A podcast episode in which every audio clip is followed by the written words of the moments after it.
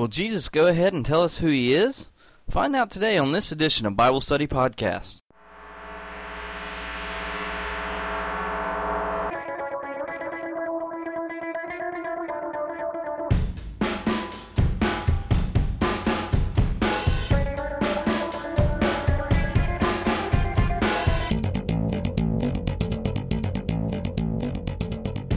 Welcome to Bible Study Podcast. My name is Justin, and I'm thrilled to be with you tonight. It's been a little bit since we've been together, so it feels great to be back with you again this week. For those of you who have asked and prayed for my head, and I'd just like to tell you thank you, and it's doing a lot better. So thanks for your concern, and thanks for your prayers. I'd like to welcome those of you who are listening to this podcast for the first time, and encourage everyone that if you have anything you'd like to tell me, or ask me, or give me to pray for you, or anything, please feel free to contact me at BibleStudyPodcastJustin@gmail.com. With that said, let's go before our God in prayer. Our Lord and our Father, we thank you for the grace to come before you once more. We're all sinners who deserve death, but you have made a way for us to be healed of our sin disease by trusting in your Son, Jesus, who died for our sake. And for that, we are most grateful. Help us to know you more tonight as we see you answer the question of who you are. It's in your name that we pray. Amen. I'd like to ask you to turn in your copy of God's Word with me to John chapter 10. And if you're able to do that, I'd really love to help you follow along with me here. I know with me personally, it helps a lot of times to be able to see it as someone else is reading it. So, you know, if it's safe for you to do so, if you're not driving around or whatever the case may be, please turn with me to John chapter 10. We'll be starting tonight at verse 22. And as you find your way there, I'll let you know a story that was told to me recently by one of my colleagues. Not too long ago, a former president went to visit a nursing home, and once he got there, he walked up to a woman in a wheelchair, tried to be polite, but quickly he found that this was not going to be a conversation he would be able to carry on very long. After some time of trying to speak with this woman, in desperation, the president finally asks the woman, "Ma'am, do you know who I am?" And without batting an eye, the woman responded, "Well, no, sir, I don't know who you are. But if you go up to that desk, they sure can tell you." You see, sometimes we really just can't remember who others are, but sometimes it's not a matter of knowing what the person's name is, but rather it's a matter of knowing who that person truly is. And this is exactly what we will run into in our passage tonight. So let's get right into the background of tonight's passage as we read John 10, verses 22 through 24. At that time, the feast of the dedication took place at Jerusalem. It was winter, and Jesus was walking in the temple in the portico of Solomon. The Jews then gathered around him and were saying to him, "How long will you keep us in suspense? If you are the Christ, tell us plainly." Now let's set the stage a bit and get into our passage. The time which John is speaking of here is, by most scholars' estimate, about 2 months after the beginning section of John 10 and the parable of the shepherd we've been going through the last few weeks. So there's been a bit of time, hence the term, "Why are you keeping us in suspense?" Now the Feast of Dedication that's taking place here is actually one of the few feasts that we should fairly well know for most of us today, because it's actually a feast that we call Hanukkah. It was formed to commemorate the purification of the temple in 165 BC after being defiled by Antiochus Epiphanes. See, under the leadership of Judas Maccabees, Israel had fought hard to regain the temple and to cleanse it, taking part in a battle lasting 8 days. The tale of Hanukkah, which is also called the Festival of Lights, is that there was only enough oil to burn the lamp of the temple one night, and yet it lasted for the entire 8 nights, giving the Israelites the courage to fight on to victory. And while the victory was short-lived, the people still remembered this as the time when God provided for them in their time of greatest need.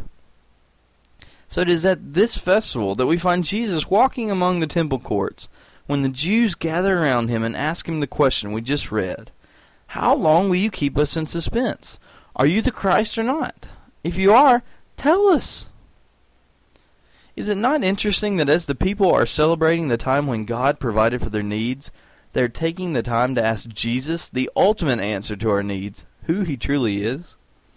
As they celebrate the Festival of Lights and the Feast of Dedication, they're asking the light of the world, what is his identity? That's just a thought for you to ponder there. But having set the stage and having given the question that was posed by the Jews, let's read on into verses 25 through 30 as we begin to see Jesus' answer. And it reads, Jesus answered them, I told you, and you do not believe. The works that I do in my Father's names, these testify of me. But you do not believe because you are not of my sheep. My sheep hear my voice, and I know them, and they follow me.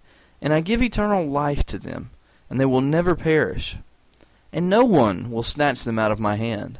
My Father, who has given them to me, is greater than all, and no one is able to snatch them out of the Father's hand. I and the Father are one.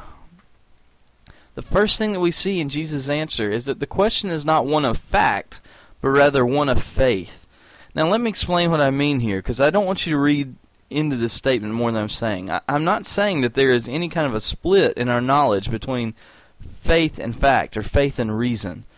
That's not what I'm saying at all. I'm saying the problem here is that the Jews are not having trouble with the matter of who Jesus is. They know that this is Jesus.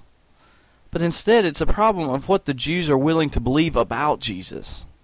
They know who he is as a person, but they're not willing to believe that he is the Christ. So let's look at Jesus' answer, and you'll see what I mean. He begins by saying that he has already told them whether he was the Christ or not, but they don't believe.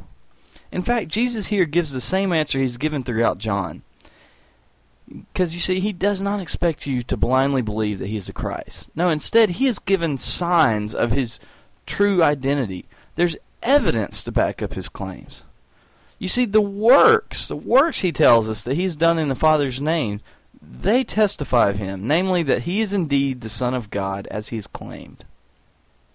Just as a side note for us as believers here, I find it interesting that the proof that Jesus gives of his own identity is the works which he performs. You know, he really doesn't have to do that. He could just say, hey, I'm God, that's it. But instead, he appeals to his works. He appeals to something tangible, something can be seen. The miracles do not make him God, but rather they attest to the fact that he is God. I think this is something we should remember, and we would do well to live out as we aspire to follow in the ways of our Lord. Many of us remember Ephesians 2, verses 8 through 10, that reads, For by grace you have been saved through faith, and that not of yourselves. It is a gift of God, not a result of works, so that no one may boast. For we are his workmanship, created in Christ Jesus for good works, which God prepared beforehand so that we would walk in them. See, we're not saved by our works. No, we're saved by grace. But we are created in Christ Jesus for good works. In other words, we're not saved by works, but we are saved into works. The new man, the one who is regenerated by Christ, he is made for good works. And as Matthew 7 points out, the good tree produces good fruit, and the bad trees produce bad fruit. And so as Matthew 7 verse 20 concludes, you're known by the fruit you produce. In the same light, Jesus here tells us that even his claims are backed up by his deeds. He is fully consistent.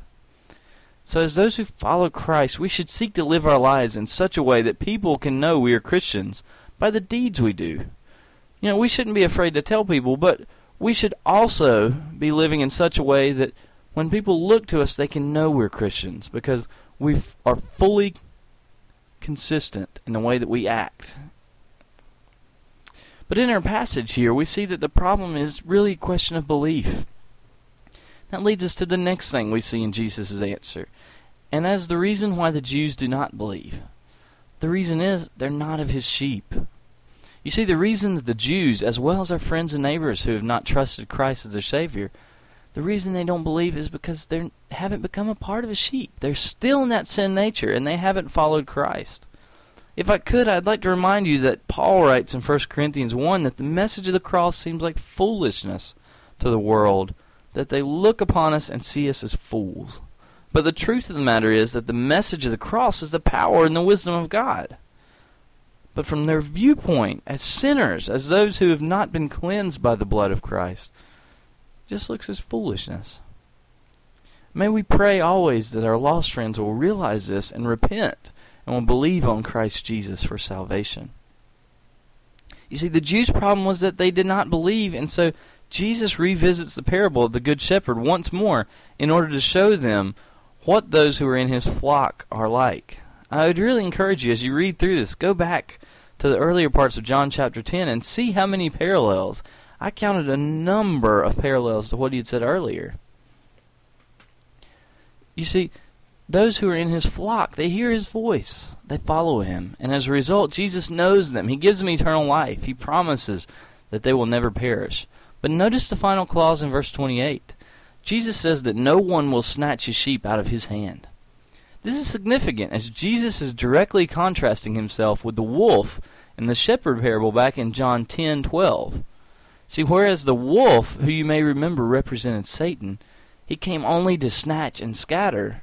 Those who are in Jesus' hand can never be snatched. For those of you who were wondering, this is the exact same Greek word used in both instances. Is this not a beautiful picture for us as believers? Not only does Jesus give us eternal life and promise we'll never perish, but he goes even further to say that Satan can never snatch us away from him. We are safe in Jesus' hand, and we are secure in him. The final thing that we see in Jesus' answer is his relation to the Father. Notice verse 29, as Jesus says that his Father has given the sheep to him and is greater than all, a statement that the Jews would certainly agree with. But notice the end of verse 29. No one is able, Jesus says, to snatch the sheep from his Father's hands. This is the exact same wording he used in describing his relation to the sheep. What's the message here? Well, the comparison here is not just left dangling. Instead, Jesus tells the Jews what he means exactly in verse 30. He and the Father are one. This is a huge statement for the Jews. They believe in the Father. In fact, they're celebrating the Father's workings in their very lives and in the lives of their ancestors at this festival. But Jesus has said something more than they could have imagined. Not just that he is a man of God, not just that he does works of God, but he is indeed God himself. He is one with the Father. May I remind you here of what John would later write in 1 John 2:23 in describing those who are of the spirit of the Antichrist. Whoever denies the Son does not have the Father. The one who confesses the Son has the Father also. See, we talked about this earlier in this very gospel. You can't choose one person of God. You have to believe in the true God, the God who exists as one being in three persons, the Father, the Son, and the Holy Spirit. There's no other way than this. I mean, this is the very flaw of the Jehovah's Witnesses and of the Mormons. The Jehovah's Witnesses' picture of God is as our loving Father, but their view of Jesus is as just a great man. And as we see here, that does not line up. You don't have the loving Father without the Son. He's one. The Mormons run into the same dilemma. Jesus is not another God who became a God. No, he is one with the Father. To say that you can believe in the gospel of Jesus Christ and to say that you are leading people to him while you're saying that Jesus was a created being who became God is a lie. You are acting in the spirit of Antichrist and you're not sharing the true gospel. This is why the doctrines we've spoken of on this podcast and on many others on BibleStudyPodcast.org are so important. This is why we must learn these doctrines of the Trinity, of the nature of Christ. Because to say that God is not one being and three persons, or to say that Jesus is not one person with two natures, is to lie. And it's to lead others astray.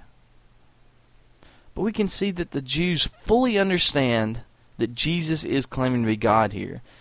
And although some of the liberal theologians of our day and of the days past would argue and say, no, he's not claiming that, he's just claiming he's living life the way God would want. The Jews don't read it that way. They know that he has said he is one with the Father, and so in verse 31, they pick up stones to stone him. They seek to kill him. Let's read verses 32 and 33, where Jesus answered them, I showed you many good works from the Father. For which of them are you stoning me? And the Jews answered him, For a good work we do not stone you, but for blasphemy, because you, being a man, make yourself out to be God. So referring back to his works once again, Jesus asked them, Why do you seek to kill me? But their answer is somewhat interesting. They do not deny that he is performing good works or even the works of God. No, they totally sidestep it and say, No, we're trying to kill you because you blasphemed. you have blasphemed against the nature of God because you have said that you are God. Now, part of the charge is true. Jesus has said that he is God. But the legal charge of blasphemy, is that true? Should they stone him? That's the very question that is at hand here.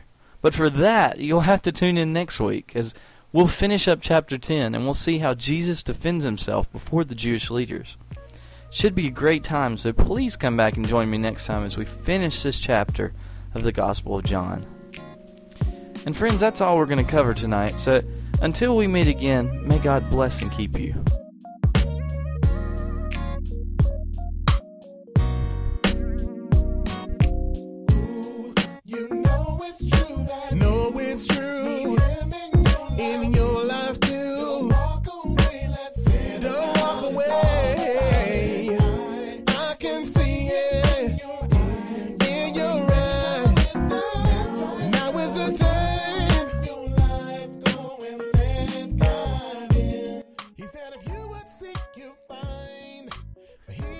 This lesson has been brought to you by BibleStudyPodcast.org, a para-ministry of Clean Slate Evangelical Ministries, which is a nonprofit, listener-supported ministry based in Monroe, North Carolina.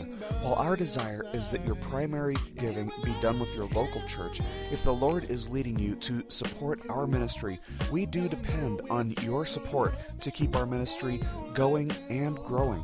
If you feel the Lord calling you to support our ministry, you can go to BibleStudyPodcast.org and click on support on the right-hand side. You can make a tax-deductible donation from there. By doing so, you'll be helping us to reach multitudes of people each and every month from around the world who, just like yourself, desire to find answers and meaning in Scripture. We thank you for listening today, and we pray that the Lord blesses you and draws you closer to Him. Keep growing closer to Jesus. Wants you to love